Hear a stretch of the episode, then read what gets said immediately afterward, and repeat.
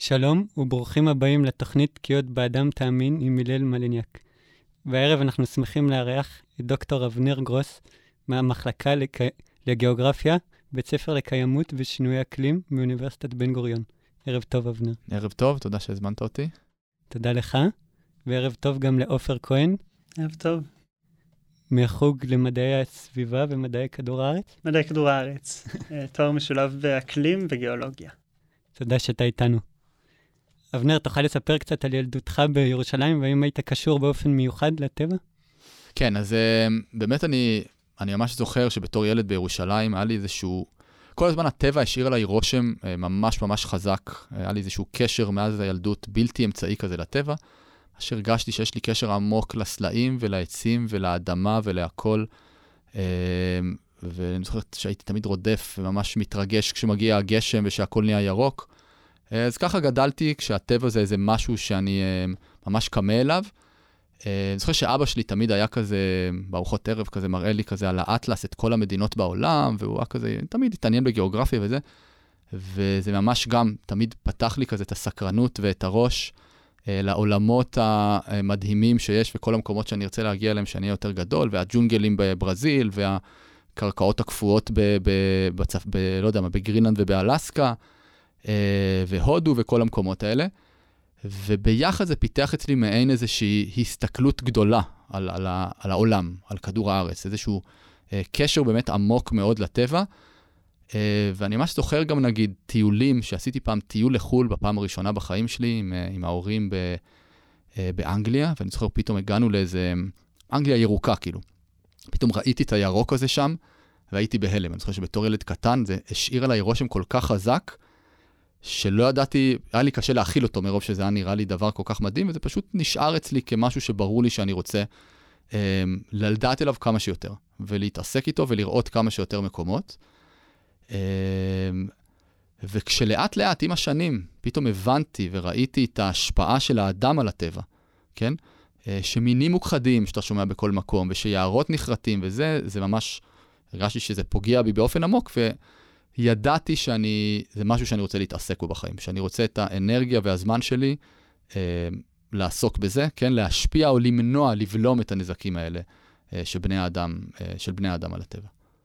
ואתה זוכר את הפעם הראשונה שבה התעוררת לקיומו של משבר האקלים?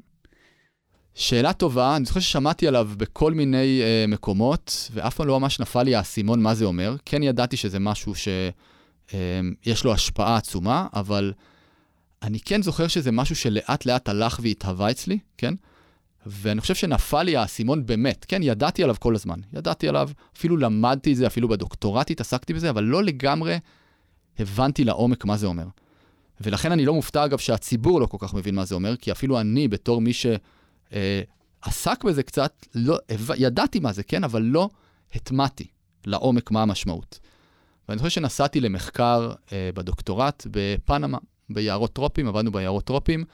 אה, רצינו לראות איך הם מושפעים מכל מיני תנאים סביבתיים שונים, והלכנו שם באיזה חלקת יער עם איזה מדריך שלקח אותנו לחלקות מחקר, והרעש של הציפורים שאתה שומע שם, שאתה מבין את הכמ... הדבר החי המטורף הזה, ואתה ממש מרגיש את כל העושר של המינים, ואתה שומע את הקופים, ואתה... וזה הכל פשוט גרם לי להבין איזה אה, דבר מדהים זה היערות האלה, וליד זה אתה פתאום רואה אה, יער שנחרט, ואתה מתחיל לחבר את הסיפורים.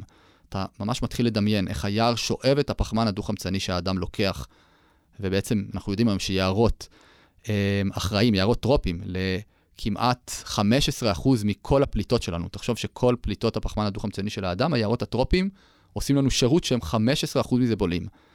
וזה הולך ויורד, כי אנחנו פשוט לאט לאט הולכים וכורתים אותם. אז ידעתי את הנתונים האלה, אבל כשאתה רואה את זה, אתה רואה יער, ולידו מה שהיה פעם יער, והיום זה שדה חשוף שנחרט לא מזמן, אצלי זה לפחות אה, השאיר איזושהי חותמת כאילו ברורה שיש פה משהו שאני אה, חייב ללמוד עליו כמה שיותר, ולעשות כל מה שאני יכול כדי לבלום אותו. אז זו הפעם הראשונה שהבנתי לעומק מה זה אומר, אני חושב, במקרה שלי.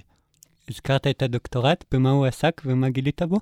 אז הדוקטורט אה, עסקתי בדבר העיקרי, אה, ניסינו לבדוק האם אה, סופות אבק מדברי, אה, יכולות לדשן אוקיינוסים ויערות אה, מרוחקים. כי אנחנו יודעים שאבק מדברי, שכולנו זה נשמע לנו כמו משהו שמפריע לנו לנשימה אולי, וקצת לא רואים טוב ביום שיש אבק וחם ולא נעים, בפועל הוא מכיל בפנים כמויות עצומות של חומרים חיוניים לכל יצור חי.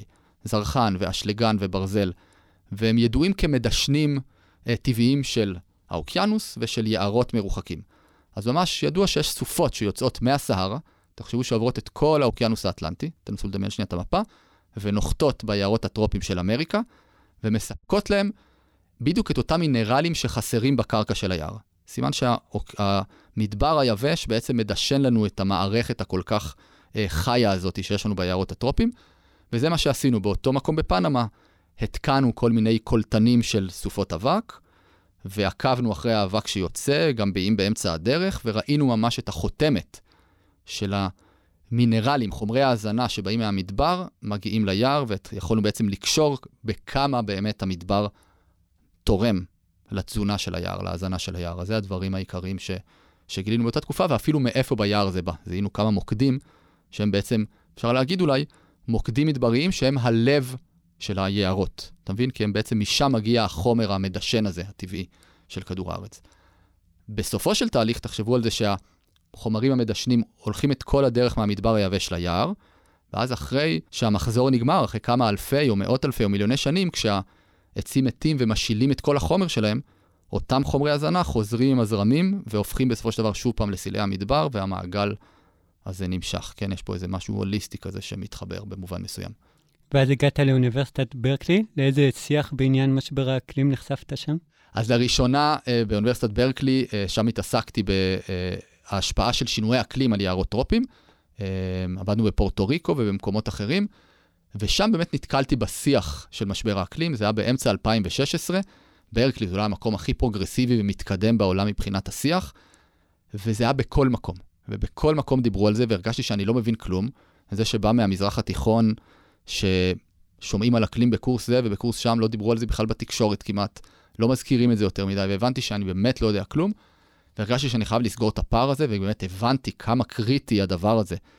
אה, ובאמת אמ, התחלתי ללמוד את זה לעומק, לא רק מהפן המדעי של מה שאני עוסק פה, אלא גם מהפן הפוליטי והחברתי והכלכלי, ולהעמיק את הידע שלי יותר. אמ, ושם הבנתי גם שתפקידו של מדען הוא לא רק לחקור את העולם, אלא.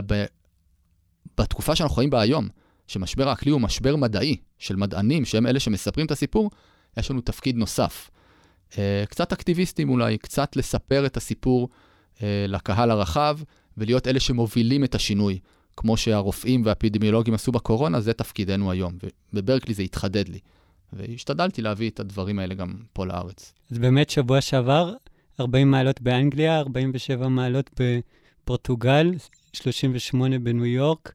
האם זה עוד גל חום, או שזה עדות לכך שמשבר האקלים כאן והוא חי ובועט? אז תראה, זה, זה גל חום כל כך קיצוני, כאילו ה-40 מעלות האלה, המספר הזה באנגליה, הטמפרטורה הגבוהה ביותר אי פעם, אה, בעצם, אה, ממה שאני מבין, זה גל חום שפעם ב-200 שנה פחות או יותר, אה, ואנחנו יודעים שגלי חום כאלה אמורים להיות פי 5, פי 7 יותר נפוצים כבר היום, ועד פי 15 יותר נפוצים בעוד עשור או שניים, כשנתחמם בשתי מעלות. סימן שגל החום הזה בעצם אה, הוא מעשה ידי אדם. כן, הוא לא היה מתרחש ללא שינויי אקלים שקשורים לנו. אז אפשר ממש לקשור את זה אחד לשני. אה, אז זה ברור שלא העוצמות האלה ולא, התד... ולא התדירות שגלי חום כאלה מגיעים, אה, היא לא הייתה מתרחשת, זה בעצם לא היה מתרחש באותה עוצמה ותדירות כמו, ש... כמו שאנחנו רואים היום.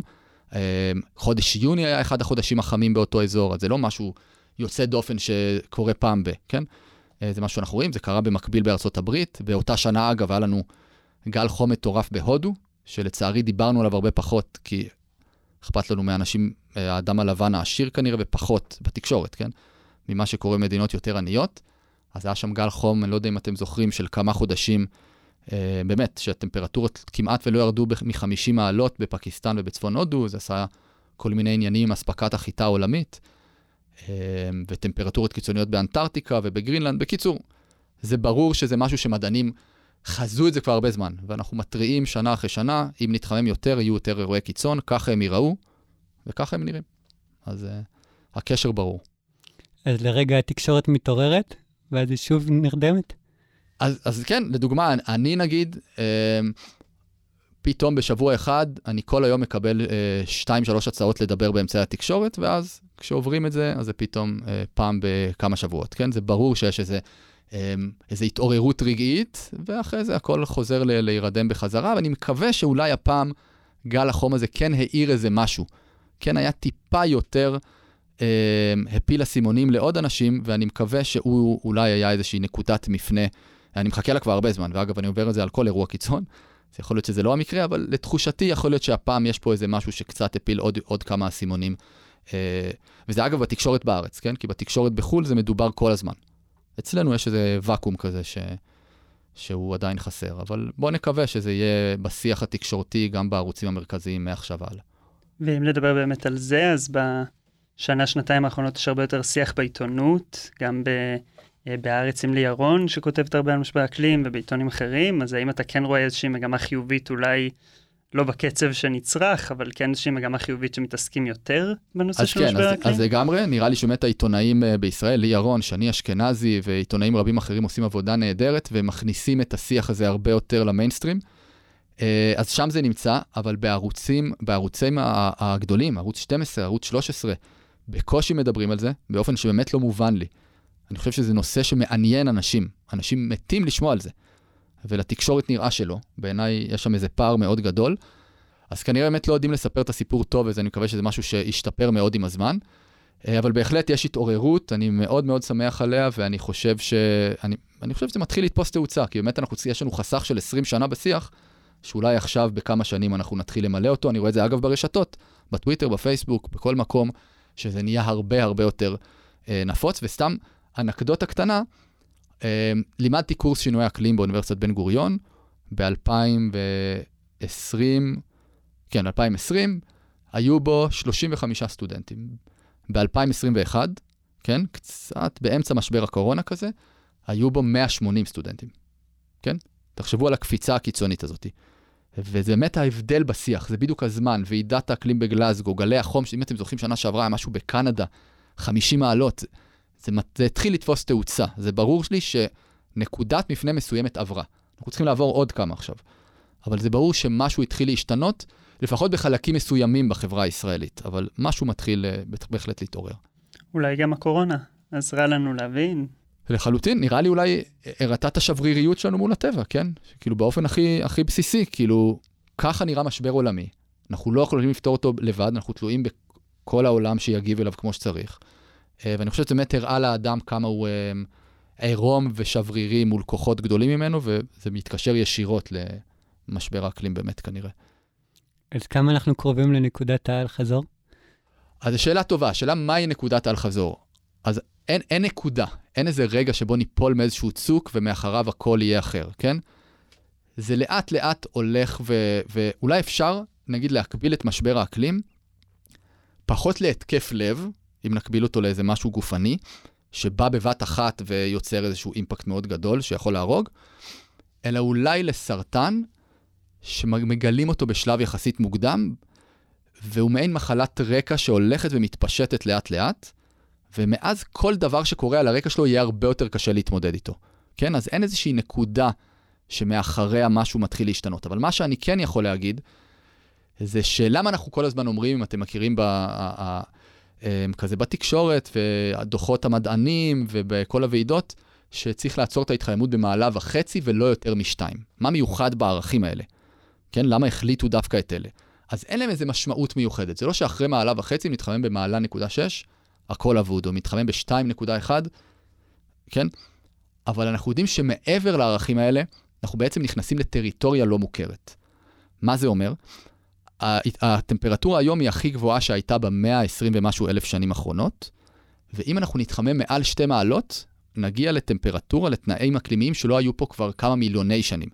ואין לנו כל כך הבנה של איך זה יכול להיראות. זה באמת יכול להתחיל להניע תהליכים משובים טבעיים שיאיצו את ההתחממות באופן אוטומטי כזה. כמו שמישהו ילחץ על בוילר שמתחיל לחמם, וכבר לא כל כך יעזור מה שנעשה, לא כל כך משנה כמה אנחנו, אמ, וכמובן שזה יעזור, אבל בעצם יהיו מערכות שיתחילו, ישנו את תפקידן. ממערכות ש, כמו אמרנו, היערות הטרופיים, שלוקחים את גזי החמה ומקררים אותנו, הם יפסיקו לעשות את זה. או ההפך, אפילו יפלטו גזי חמה ויתרמו לזה.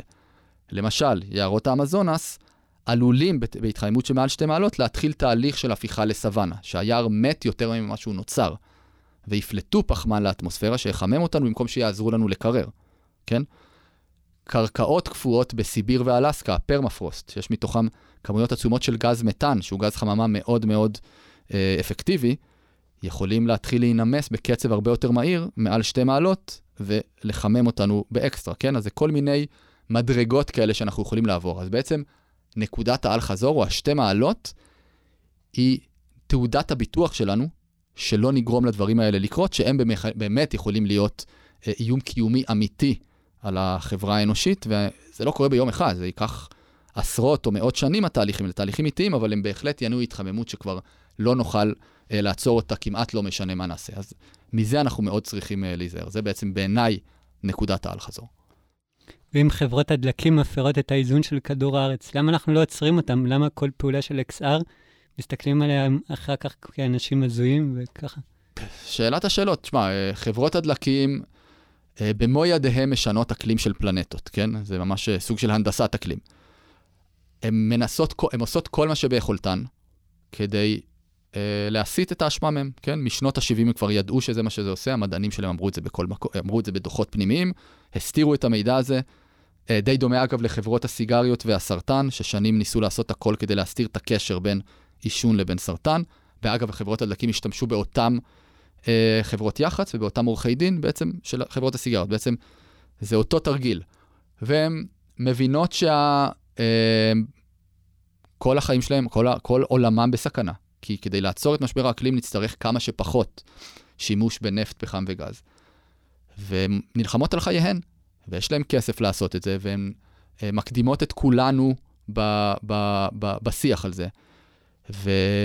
והן בעצם, כן, במשך שנים רבות אה, מערערות את האמון במדע האקלים, ועושות כל מה שאפשר כדי שאנחנו נתעסק בדברים הלא מרכזיים, אה, כן, ונראה רק את הבעיות שבפתרונות, ולא נלך לשיח האמיתי של שינוי מדיניות שעושה מה שצריך כדי להפחית את השימוש בדלקים. אבל צריך לזכור, זה לא יכול לקרות ביום אחד. אין לנו עדיין תחליפים מלאים, נכון? אנחנו לא יכולים, זהו, להפסיק את הגז והנפט לחלוטין, אבל ברור שאנחנו יכולים, המדינות יכולות לדאוג לזה שהן שמות שם את הדגש, שהן רואות את זה כאיום קיומי אמיתי, ומתחילות את המעבר לעבר אנרגיות מתחדשות נטולות פחמן, כדי שנוכל לאט לאט להיגמל מהדלקי המאובנים. ויש לנו הרבה, זה שו, עולם שווה המון כסף, יש המון אינטרסים והמון כוחות מאוד גדולים שמפחדים שהשינוי הזה יקרה. וזה בעצם המאבק הפוליטי סביב הנושא האקלימי. וכמה האזרח הקטן יכול להשפיע ולשנות? שאלה טובה שאולי באמת נפתח לדיון אם אתם רוצים, אז בעיניי ברור שיש השפעה גדולה למה שאנחנו עושים, כן? אין ספק שאם נאכל פחות בשר, נטוס פחות, ניסע פחות במכונית, נלך יותר, בתחבור, אה, יותר בתחבורה ציבורית או אופניים, נפחית את טביעת הרגל הפחמנית שלנו, כלומר כמה גזי חממה אנחנו פולטים, וזה יעזור. אבל האם זה השאלה הגדולה? כי בעצם רוב הפליטות מגיעות מהמדינות, מהתאגידים, ואין לנו כל כך תחליף. אני לא יכול עכשיו לא לנסוע לעבודה אם אין לי תחבורה ציבורית, נכון? אין לי איך, אני חייב את האוטו שלי. אני לא יכול אה, לטוס בלי, ל, לא יודע מה, לחמם את הבית שלי, נגיד אם אני בגרמניה, בלי גז או בלי חשמל בישראל. והחשמל, אין לי שליטה ממה הוא מופק. יש מישהו שצריך להחליט, אוקיי, הפריוריטי השלב שלי עכשיו, סדר העדיפויות שלי עכשיו, זה לשנות את מערכת הגריד החשמלי שלי ממשהו מזהם למשהו נקי. אז אני חושב שהדבר היעיל ביותר שאנחנו יכולים לעשות זה לנסות לגרום לשינוי מדיניות, אה, בעצם לדרוש ממקבלי ההחלטות, מחברי הכנסת, השרים, אה, אנשים בתקשורת, מובילי דעה, אה, לשים את משבר האקלים בראש סדר העדיפויות ולהתחיל לדאוג לשינוי הזה בתשתיות ובכל מה שצריך כדי לקדם את זה. אז אני חושב שהדברים, לא יודע, תגיד לי אתה מה אתה חושב, עופר, אם זה...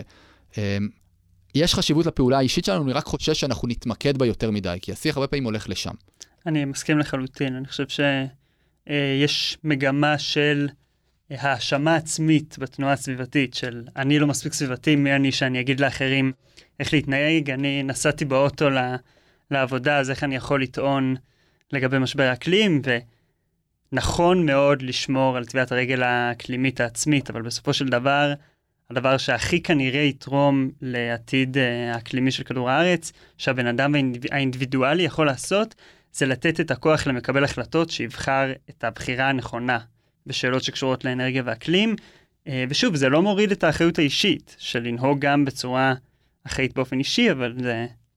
לגמרי, אני, אני מאוד מסכים עם עופר, וסתם סתם דוגמה נגיד, מש, סתם בטוויטר היום בבוקר או אתמול בערב, uh, לי ירון, כתבת האקלים של הארץ, כתבה איזה כתבה על פליטות של uh, uh, גזי חממה ממיליארדרים שטסים לחו"ל במטוסים פרטיים. כמה, איזה כמות עצומה זאתי, כן? והתגובות היה שם, התגובה של חיים לוינסון, עיתונאי של הארץ, הייתה, מה עם הטיסה שלך, לא יודע, היא נסעה, מה עם הטיסה שלך לאמזונס או משהו כזה. כאילו אוטומטית זה איזה שיח אה, האשמה כזה. שזה אולי חשוב לדיון, אני מסכים שזה משהו מעניין וחשוב לדבר עליו, אבל כשהפעם הראשונה שאתה מדבר על משבר האקלים בתור עיתונאי, היא מעין האשמה כזאת על הצביעות, זה בדיוק ליפול למלכודת אה, שהיא לא תורמת לשום דבר. זה כמו שתמיד אומרים, מה צריך את ועידות האקלים, כל המנהיגים הצבועים נוסעים אליהם במטוסים. ברור שזה מביך ומגוחך ולא צריך לקרות, אבל שוב פעם להסיט את הדיון למקומות שאגב, אותם אנשים שלא רוצים שינוי, מאוד רוצים שנלך אליהם, כן? האשמה שלנו עלינו ולא לדרוש שינוי מדיניות הרבה יותר גדול. בוא נתעסק בג'ון קרי והמטוס הפרטי שלו, זה באמת מביך, זה לא לעניין שהאיש האחראי על האקלים באמריקה נוסע עם מטוס פרטי. כן? חבל, כן? זה נראה רע וזה באמת, אין בזה שום היגיון. אבל להתעסק בזה פעם אחר פעם, הרבה יותר מאיך שאנחנו מתעסקים בהרס יערות הטרופים ובפליטות גזי חמה ומעבר לאנרגיות מתחדשות, הבלנס פה לא מאוזן. אז אולי, אה, אולי זה מעלה שאלה מעניינת על האם הפתרון הוא מגיע מתוך השיטה או שהוא בא לשנות אותה. וזה כבר אה, זאת שאלה, שאלה מאוד נכון, רחבה. שאלת השאלות. אני, אין לי איזה תשובה ברורה. אני חושב שמבחינה אה, בסיסית, פילוסופית, מהותית, שיטה שבה אנחנו צומחים בלי הפסקה וצורכים מהטבע, אה, כן, היא בעייתית. היא לא, יש לה, היא, היא, אה, יש לה גבולות אקולוגיים מסוימים. שמתישהו ייפרצו. יש פה בעיה מהותית, אני לחלוטין, לחלוטין מסכים. אבל מה לעשות שיש לנו משבר שאנחנו חייבים לפתור אותו מהר, ואנחנו צריכים בשבילו תמיכה מאוד גדולה ציבורית, כן? ובעצם מה שזה אומר זה שאנחנו, ואנחנו צריכים פתרונות מהירים. אז מבחינה טקטית או אסטרטגית, אם אנחנו מתנים את פתרון משבר האקלים ב... אמ, עד שלא נשנה את השיטה, לא נאכל ככה וככה וככה, אנחנו לא נתקדם לשום מקום, כי זה יישאר בשיח של אחוז מאוד מאוד קטן מהאוכלוסייה, בטח בישראל. אז מבחינה אסטרטגית, אני חושב שנכון דווקא לנסות להיות עם השיטה, כן? לשנ... או לשנות אותם מבפנים, או um, עם השיטה. ואגב, יש פתרונות שהקפיטליזם, השיטה הכלכלית של היום, יכולות, יכולים לעבוד ב, ב, ב, באופן די מוכח. כאילו אפשר, בעצם המטרה היא uh, לנתק את פליטות הפחמן הדו-חמצני מהכלכלה. להמשיך לצמוח, את השגשוג האנושי שיימשך, אבל בלי שנפלוט כמה שפחות פחמן, שנשתמש כמה שפחות בדלקים. האם זה אפשרי? אם זה לא אפשרי, אז אתה צודק, צריך לשנות את השיטה מהיסוד, אחרת אין לנו דרך לבלום את המשבר. אם זה אפשרי, אז אולי אפשר, אה, כן, ללכת בכיוונים האלה, והעדויות מראות שזה בהחלט אפשרי. בבריטניה ובגרמניה, אתה רואה ניתוק, ירידה חדה בפליטות משנות ה-90 והיום, המשך צמיחה, אז סימן ש... ואין סיבה אגב, ששמש ורוח שיכולות להניע את הגריד החשמלי ועושות את זה יפה מאוד בגרמניה ובמדינות אחרות, והצמיחה נמשכת, אין סיבה שזה לא יצליח במקומות אחרים, כן? אין סיבה שמכוניות חשמליות אה, לא ייכנסו יותר ל... אה, כן, ויונעו מחשמל ירוק, ובאופן כללי, אה, צמיחה לא חייבת להיות צמיחה אה, שתלויה בזיהום. יכולה להיות צמיחה ירוקה, יכול להיות קפיטליזם יותר ירוק, אז יש איזה מגוון תיאוריות, ואני מאמין שהפתרון הזה כן קיים איפשהו באמצע הדרך, אה, ובהחלט אפשר להגיע אליו. בהקשר הזה גם מעניין לבחון את ההשפעה של גרטה טונברג, שהצליחה במקום שהרבה מאוד מדענים נכשלו אולי, או... נכון, אני חושב שבאמת גרטה עשתה עבודה, עבודה מדהימה. כאילו, אה, היא הניעה את השיח כמה שנים קדימה, ממש ב... כזה, מישהו שם אותה כזה על פסט אה, כזה, והניע את השיח כמה שנים קדימה. גם כי היא מאוד יודעת לדבר מאוד טוב, גם הדימוי שלה כילדה, אה, כן, אה, שהיא הדור שהולך להיפגע ממשבר האקלים, הוא מאוד אפקטיבי מבחינה תקשורתית. אז התקשורת, זה סיפור שהתקשורת יכלה להתחבר אליו מבחינה אקלימית, כי הרי מדובר פה על גזי חממה CO2, אנחנו לא רואים אותם בכלל, זה בדיוק הבעיה. ואת הילדה שהעתיד שלה הולך להיהרס, אנחנו יכולים להתחבר לזה רגשית. אז זה שיח מאוד אפקטיבי, ואני, כן, אני אה, אה, חושב שגרטה היא אדירה, אני מאוד בעדה. אז לפני שנדבר על פתרונות, האם אתה חושב שנכנסנו כבר לעידן האנתרופוקן? Uh, בעיניי לחלוטין, כי, כי מה זה אומר בעצם עידן האנתרופוקן או עידן האדם? אז כשאנחנו מגדירים שינויים בין עידנים גיאולוגיים, זה ברגע שקורה איזה משהו מספיק uh, גדול, שינוי מספיק גדול, שינוי סביבתי מספיק גדול, כן? הכחדה של מינים, שינוי במיקומי היבשות, אה, כל מיני שינויים אה, כאלה שאנחנו רואים ברקורד הגיאולוגי שמתרחשים, כן? הם צריכים להיות מספיק גדולים שנוכל לראות אותם, שיהיה להם איזשהו מופע. והם קורים לאורך עשרות אלפי, מאות אלפי ומיליוני שנים לפעמים, כן? אה, שינויים בהרכב האטמוספירה, ב, ב... לא יודע מה, חומציות האוקיינוס, בכל מיני פרמטרים סביבתיים כאלה ואחרים. ועכשיו אנחנו רואים שתוך 100 שנה קורים שינויים בסקאלה כל כך גדולה. גם הכחדת מינים, גם העבר של מינים אה, ממקום אחד למקום אחר. האדם הרי מעביר מינים מכל מיני מקומות בעולם, וגם בעצם, אז גם אין האחדה של מינים, כן? שיש לנו אה, מינים שמתחילים להשתלט, מינים מאוד מסוימים שמתחילים להשתלט על הרבה אזורים בעולם. אז כמו חיטה, שכבר מגודלת בכל מקום, ופרות ותרנגולות שאנחנו מגדלים בכל מקום בעולם, כן? אה, כמובן ההשפעה שלנו על הכימיה של הים, ועל הכימיה של האוקיינ... של... סליחה, של האוקיינוס ושל האטמוספירה, ושל השינוי בקרקע והחקלאות, כל הדברים האלה, אה, כריתת היערות, כל הדברים האלה הם כל כך עצומים, שזה שינויים שאנחנו בדרך כלל רואים בעשרות אלפי שנים, פתאום הם באים לידי בביטוי במאה שנה. אז מהבחינה הזאת, ללא ספק, אנחנו בסוג של עידן גיאולוגי חדש. והאם טבעונות וקומפוסט זה מספיק כדי להתחיל לנסות לפתור את המשבר, או איך אנחנו כאזרחים גם יכולים להפעיל לחץ על הממשלות? אז אה, לא יודע, אולי אתה, מה דעתך נגיד על טבעונות וקומפוסט כ... שוב, אני חושב שזה חלקים מאוד חשובים בהפחתת הפליטות האישית, בהקטנת טביעת הרגל האקלימית, אה, ובסוף זה לא מחליף את החלק של דרישה ממקבלי החלטות לקבל החלטות אקלימיות, אה, לבחור בדרך הנכונה שמפחיתה פליטות, לתכנן למשק אנרגיה של עוד 20 שנה ולא למשק האנרגיה של עוד 3 שנים. לגמרי, אני מאוד מסכים אה, עם עופר, אני חושב ש... תשמע, אז בואו בוא נבין מה, מה, כמה פליטות גזי חממה יוצאים לנו מבשר נגיד. אז אומרים בסביבות בין 6% אם אתה מחשיב רק את הפרות עצמן, לבין 15% אם אתה לוקח את כל המערך של גידול הבשר. אז 15% זה הרבה, אבל ברור שזה לא כל הסיפור, זה חלק קטן מהסיפור. עדיין שריפת הדלקים לאנרגיה זה 80 אחוז, 70 אחוז, 75 אחוז מהסיפור, כן? אז זה קריטי, זה סופר קריטי, זה גם מכניס אנשים שירגישו שהם חלק מהתהליך. אה, אבל אני באמת, מבחינה, שוב, מבחינה טקטית, אני לא רואה איך אזרחי העולם מפסיקים לאכול בשר. קורה בדיוק ההפך, לפחות במדינות המתפתחות, שבשר נהיה הרבה ויותר נפוץ, שבמעמד הביניים גדל וכל הדברים שאנחנו רואים.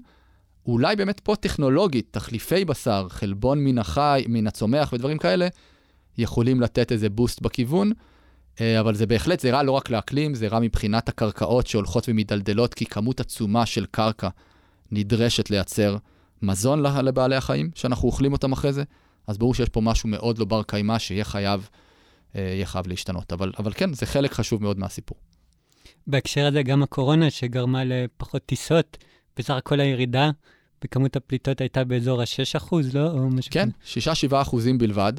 מה שמראה, אגב, זה, אז מה, אנחנו בעצם צריכים עכשיו אה, שמונה שנות קורונה רצופות כדי לעמוד ביעדים שלנו עד 2030? זה, לא, זה לא הגיוני. אה, וזה רק מראה איך הפעילות צריכה להיות הרבה יותר מהירה והרבה יותר מלמעלה למטה. הנה, הקורונה הראתה לנו למה הבחירה האישית שלנו, בעצם שלא טסנו ולא זה, ההשפעה שלה היא קטנה.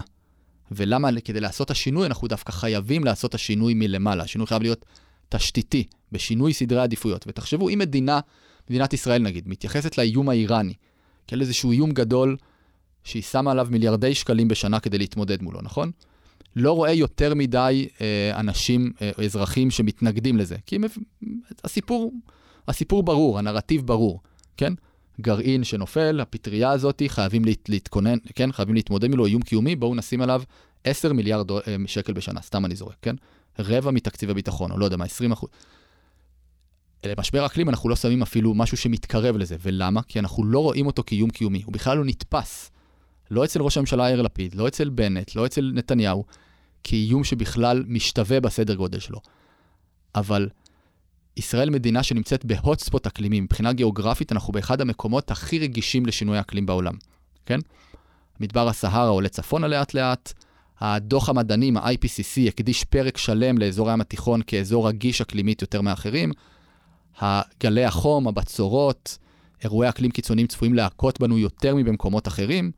המדינות מסביבנו, שהן מדינות יותר עניות, שאין להן גישה למים, אין להן יכולת להתפיל, יש להן פחות גישה לחשמל ולמזגן, כן, מדינות אה, ששם גם הטמפרטורה יכולה להגיע ל-50 מעלות לכמה ימים, או אפילו לעשרות ימים בשנה במקרים קיצוניים. תהיה שם איזשהו, הם לא יוכלו לחיות שם, יהיה להם הרבה יותר קשה לחיות, אז יש שם אה, תסיסה חברתית, פוליטית, תחשבו על כל הערעור המצב הרגיש שגם ככה יש לנו פה, כן? שיפגע בנו בסופו של דבר. אז זו סוגיה גיאופוליטית, ביטחונית, משמעותית. לא דיברנו על מזון, אנחנו מגדלים את כל המזון שלנו, רוב החיטה שלנו מגיעה מאוקראינה, מרוסיה, ממדינות אחרות. Uh, מה יקרה שהגידולים, אנחנו יודעים שנפגעים מבצורות ומגלי חום. אנחנו רואים את זה כבר עכשיו, כמו שקרה בהודו. מה יקרה שמחירי המזון ירקיעו שחקים בישראל תהיה תלויה הרבה יותר במדינות אחרות, או ש... כן, זה משהו שיהיה יותר נפוץ בעשורים הקרובים. אז כל הדברים האלה הם בעצם סוג של איום קיומי על מדינת ישראל, שהיא חייבת להיערך אליו אה, בהתאם, ולשנות את הסיפור, את הנרטיב. ואם הכלכלה העולמית בשלה לעבור לאנרגיות של שמש ורוח ואנרגיה גרעינית, כי אנחנו, אם ניקח למשל את המלחמה באוקראינה כמקרה מבחן, אנחנו רואים שביידן כבר הכריז על זה שהוא הולך לקדוח באלסקה, והוא נסע לסעודיה וככה. ש- שאלה מאוד מעניינת. כאילו, תראה, מבחינה טכנולוגית, אנרגיות שמש ורוח הן הזולות ביותר שיש לנו היום בעולם להפקת קילוואט שעה של חשמל. עברנו את המיילסטון הזה לפני שנתיים בערך. סימן שזה אפשרי, כן? יש, אמרנו, יש מדינות. בגרמניה 50% מהחשמל מגיע משמש ורוח, והוא יותר יציב ממה שהוא היה בעבר. זה לא שיש יותר הפסקות חשמל. כן, אפשר ליצור גריד חשמלי, יש מדינות שמראות את זה, מאנרגיות מתחדשות בגיבוי מסוים של דלקים פוסיליים או של אנרגיות גרעיניות, או כל מדינה ומה שהיא יכולה. אבל הגריד החשמלי החדש יהיה הרבה יותר מגוון, כן? עכשיו, מה שקורה ב- ב- ברוסיה עכשיו, יכול ללכת בשני כיוונים. כי מצד אחד גם אפשר להגיד, ואני חושב שזה מה שהאירופאים מבינים בעומק, שגז קיים באלוהים חילק אותו, את הגז ואת הנפט, ל-10-15 מדינות בעולם, נכון? חציין מדינות דיקטטוריות שאתה לא רוצה להיות תלוי בהן, או כדאי שמדינה דמוקרטית תהיה כמה שפחות תלויה בהן. ורואים מה קורה כשאתה תלוי בגז של מדינה כמו רוסיה, נכון? אני חושב שהאיחוד האירופי מתחיל להבין איזה נזק זה לביטחון הלאומי, שהאנרגיה שלו תלויה בהם, פלוס הנושא האקלימי, שמוביל את האיחוד, והם יצאו בתוכנית שנקראת Repower EU, בעצם שעד 2030 יצאו לחלוטין, לחלוטין בתלות מדלקים בגז רוסי, ויאיצו עוד יותר את המעבר לאנרגיות מתחדשות, אז אולי במובן מסוים המלחמה בעצם דווקא דחפה אותנו, כן? אולי פוטין אפילו דחף אותנו לעבר אה, האצת המהפכת האנרגיה המתחדשת. יכול להיות שבטווח הקצר זה לא נראה ככה, זה איזה מהמורה בדרך שבאמת צריך, הרי אין לנו עכשיו יכול לספק את כל החשמל משמש ורוח, אז אנחנו תלויים עדיין בגז, אז נהיה חייבים לבינתיים לקדוח במקומות אחרים, להביא את זה ממדינות אחרות, בסדר, אנחנו נצטרך להתמודד, אבל בלונגרן, ממה שאני מבין בשיח בגרמניה ובאנגליה ובצרפת, הן מבינות את זה שלא זה הפתרון. הפתרון נמצא באנרגיות המתחדשות, האם יעשו את זה מספיק מהר, או האם תהיה דרישה ציבורית לזה, נחיה ונראה. כי הבעיה היא, שוב פעם, הבעיה היא שמחירי הגז עלו. הגז הוא הבעיה. אז זה לא יכול להיות שהוא יהיה הפתרון. כן, זה מה שאני, ככה אני רואה את זה לפחות. וארצות הברית, איפה היא בסיפור?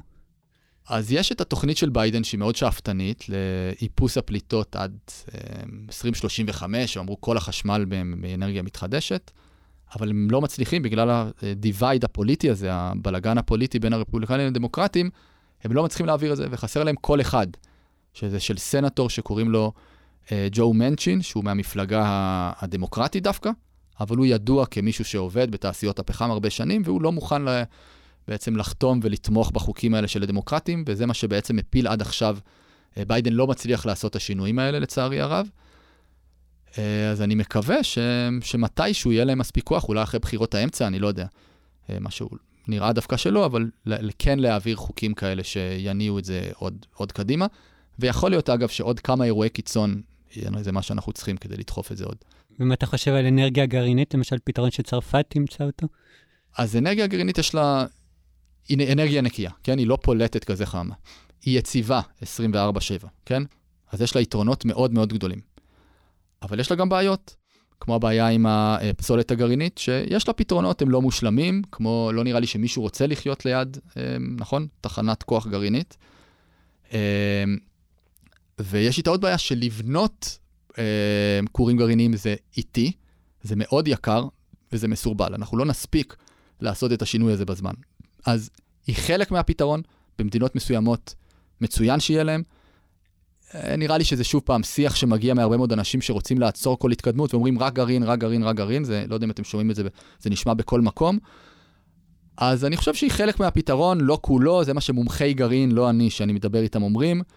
אמ, אז יש לה יתרונות וחסרונות, אגב, כמו שלשמש ורוח יש יתרונות וחסרונות, אבל היא בטח לא הפתרון האולטימטיבי, כן? זה יהיה הרבה שמש ורוח, קצת גרעין, קצת דברים אחרים, מעין משהו משולב כזה בעיניי.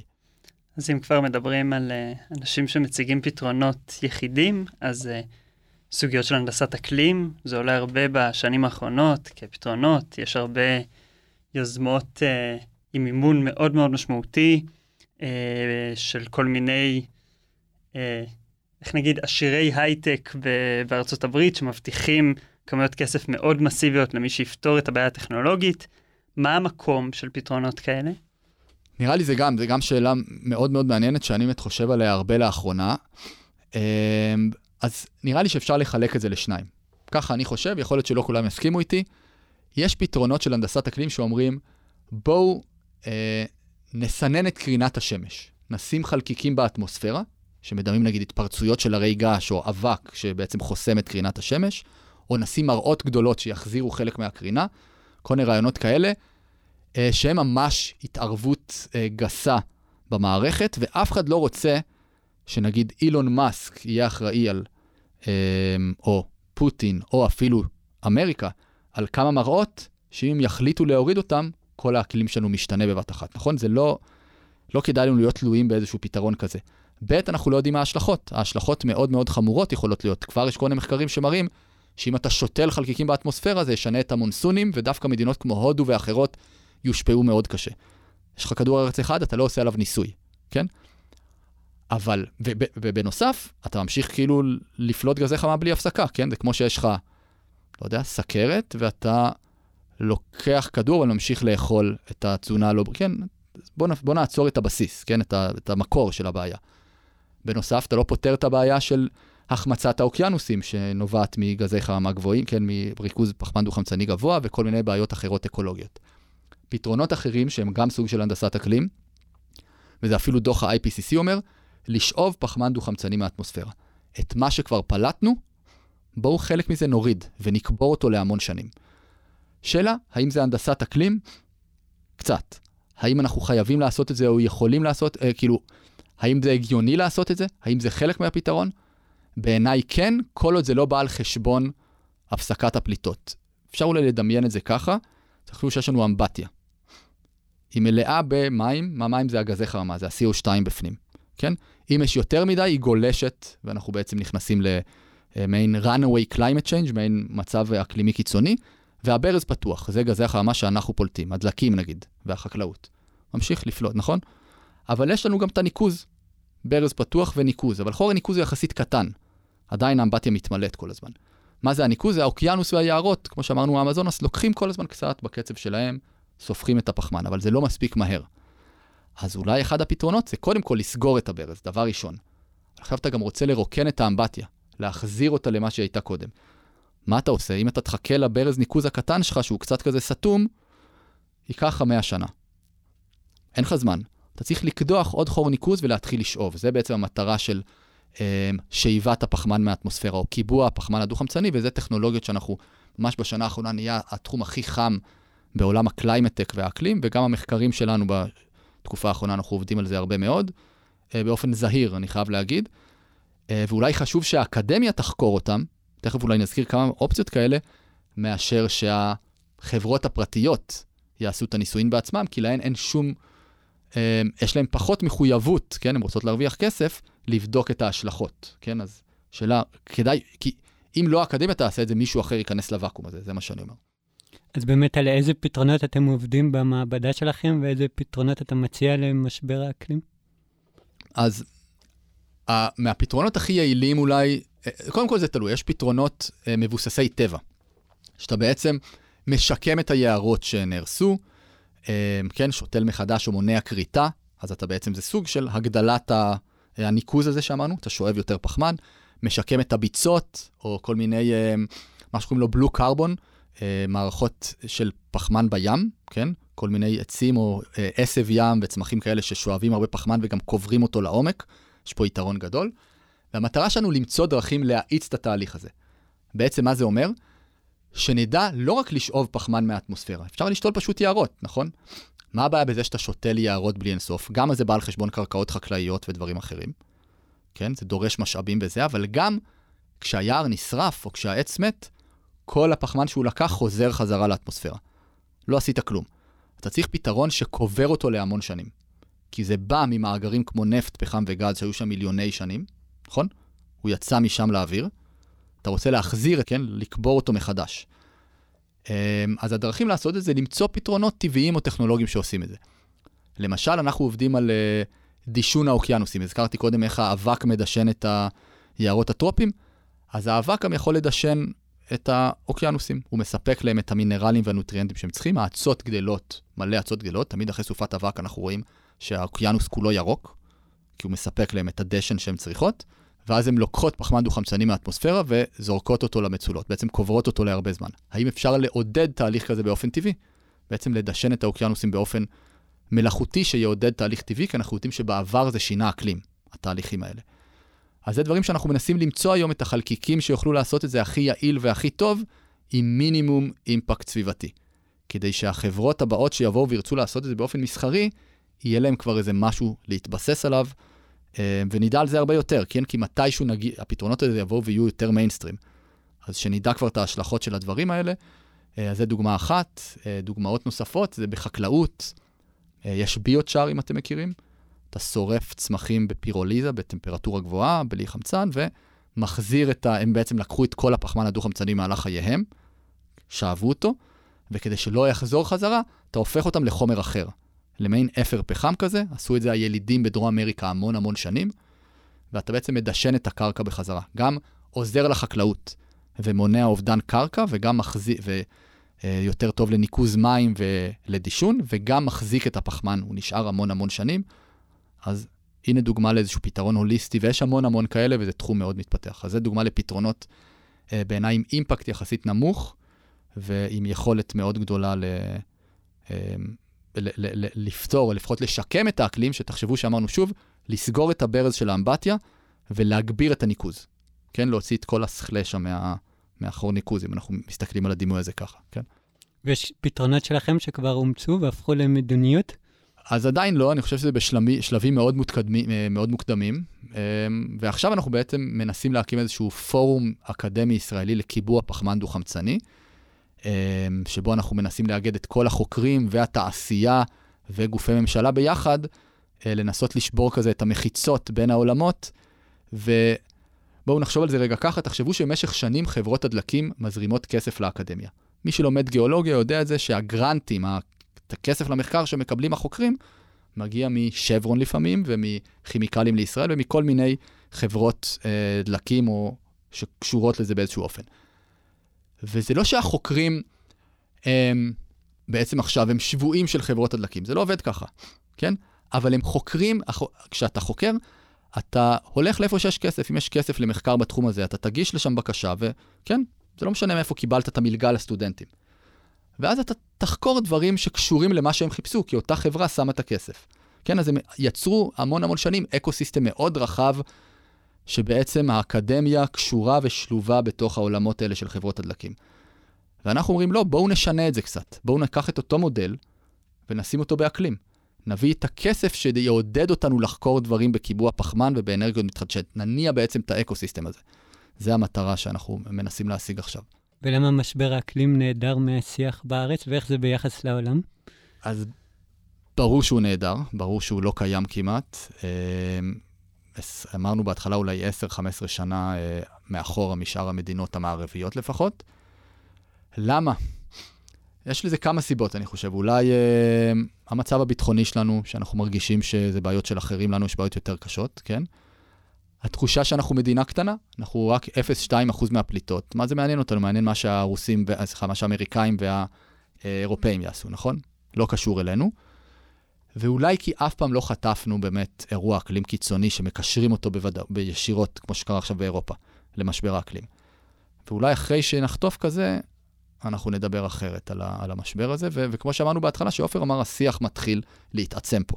מכל הכיוונים אגב, גם מהכיוונים שמתנגדים, אבל בעיקר מהכיוונים שרוצים להאיץ את ההתמודדות איתו. ובאיזה מדינות אתה רואה שיח יותר מפותח?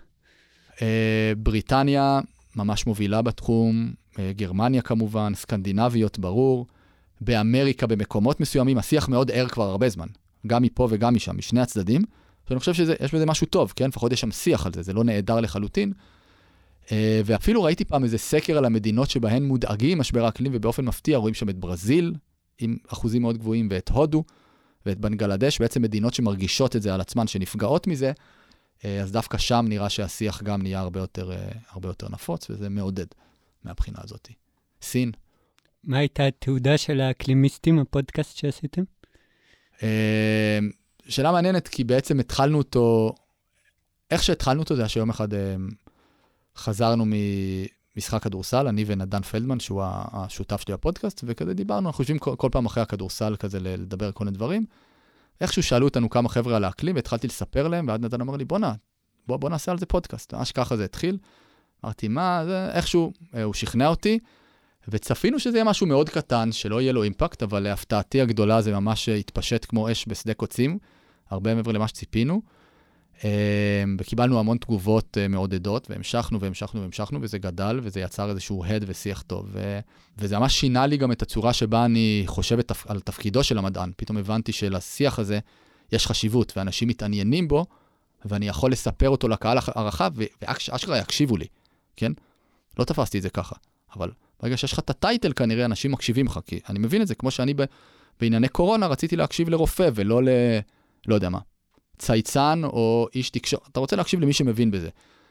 אז אני חושב שזה יצר, כן, מבחינה, בעיניי זה יצר הד אה, יחסית גדול, ואני מאוד שמח ש, שעשינו אותו.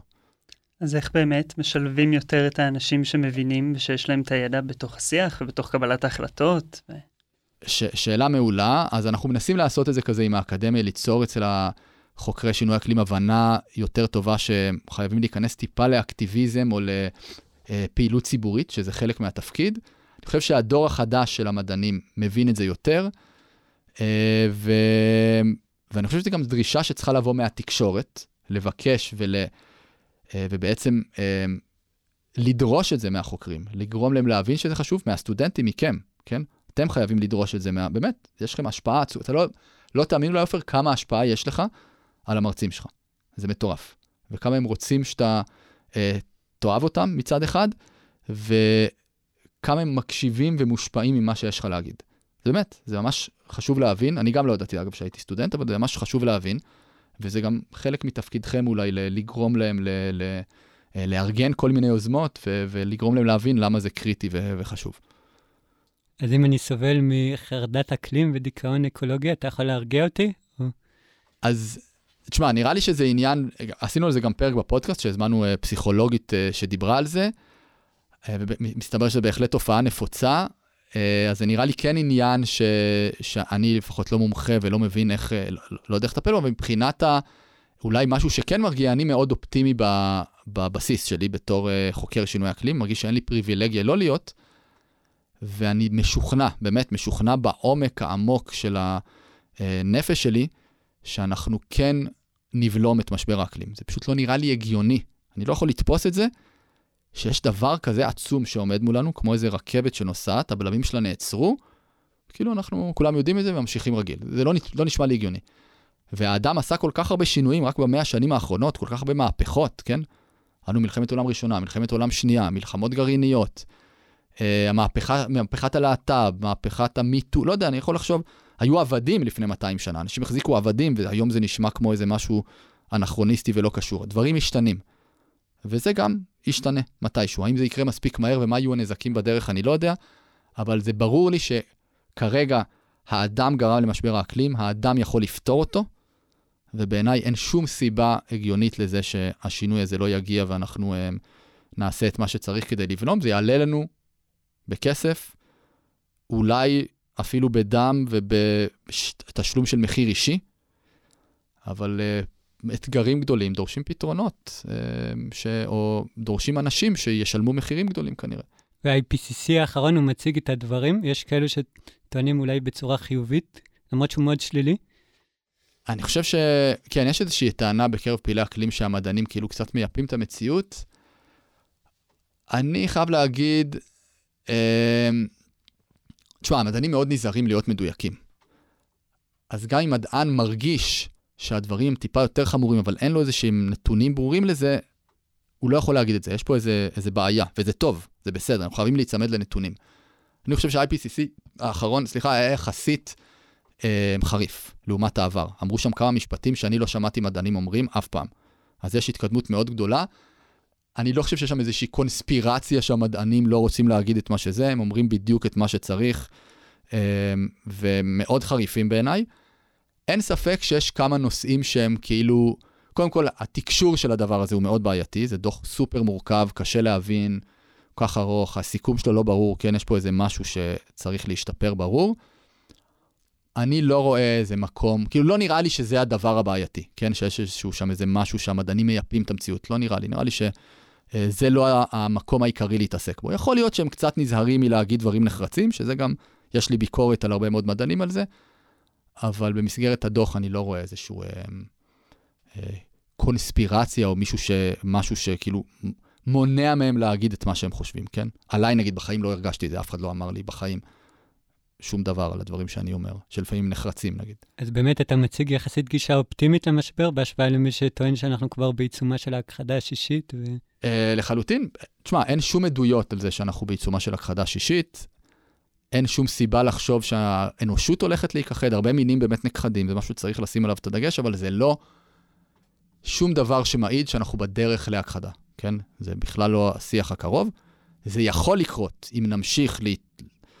לא להתעלם ממשבר האקלים, אז יכול להיות שעוד 100 שנה אנחנו ניכנס למצב מאוד קיצוני שיוביל לזה בעתיד הרחוק, אבל כרגע זה אה, שיח מאוד מאוד דומיסטי מלשון redumed, שהוא לא מבוסס מציאות, לא מבוסס מדעית.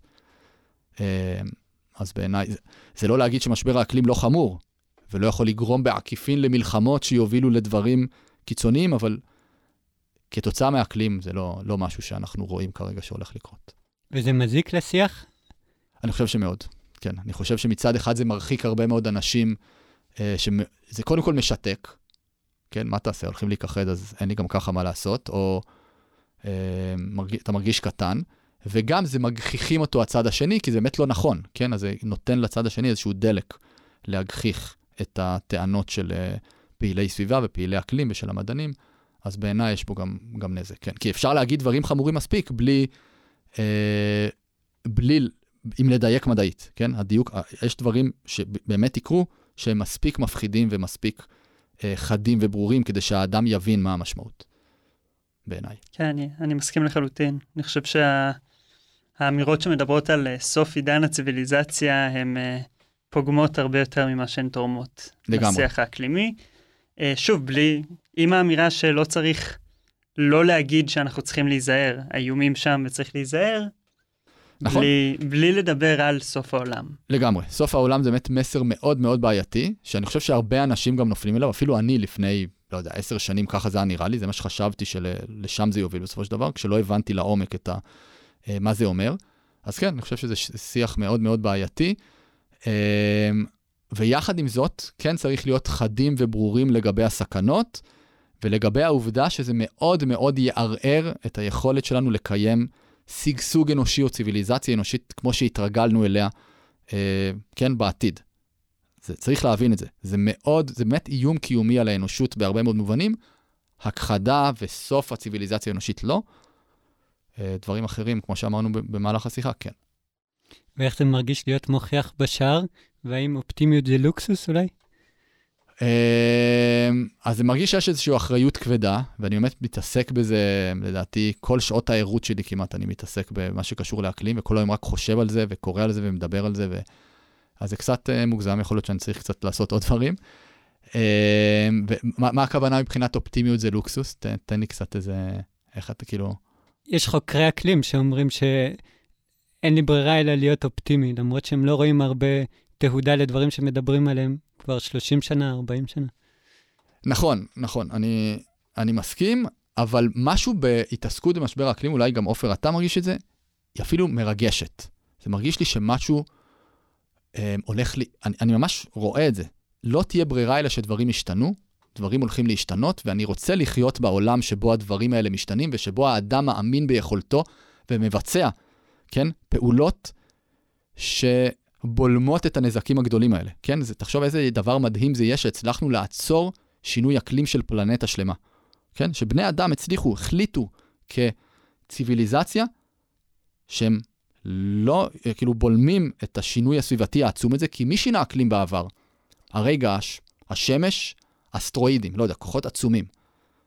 פתאום בא האדם, משנה את האקלים, ואז הוא אומר, לא, לא, לא, די, ומחזיר אותו בחזרה. זה כוח עצום לדעתי לאדם, לאנושות, בעצם אה, לדעת שהיא יכולה לעשות את זה, לעמוד באתגר הזה, והדור שלנו, הלוואי ויהיה הדור שיניע את זה קדימה, ולכן אותי יש בזה גם משהו מאוד מרגש, שזה יהיה בעצם האתגר שנתמודד איתו ונצליח לעמוד מולו.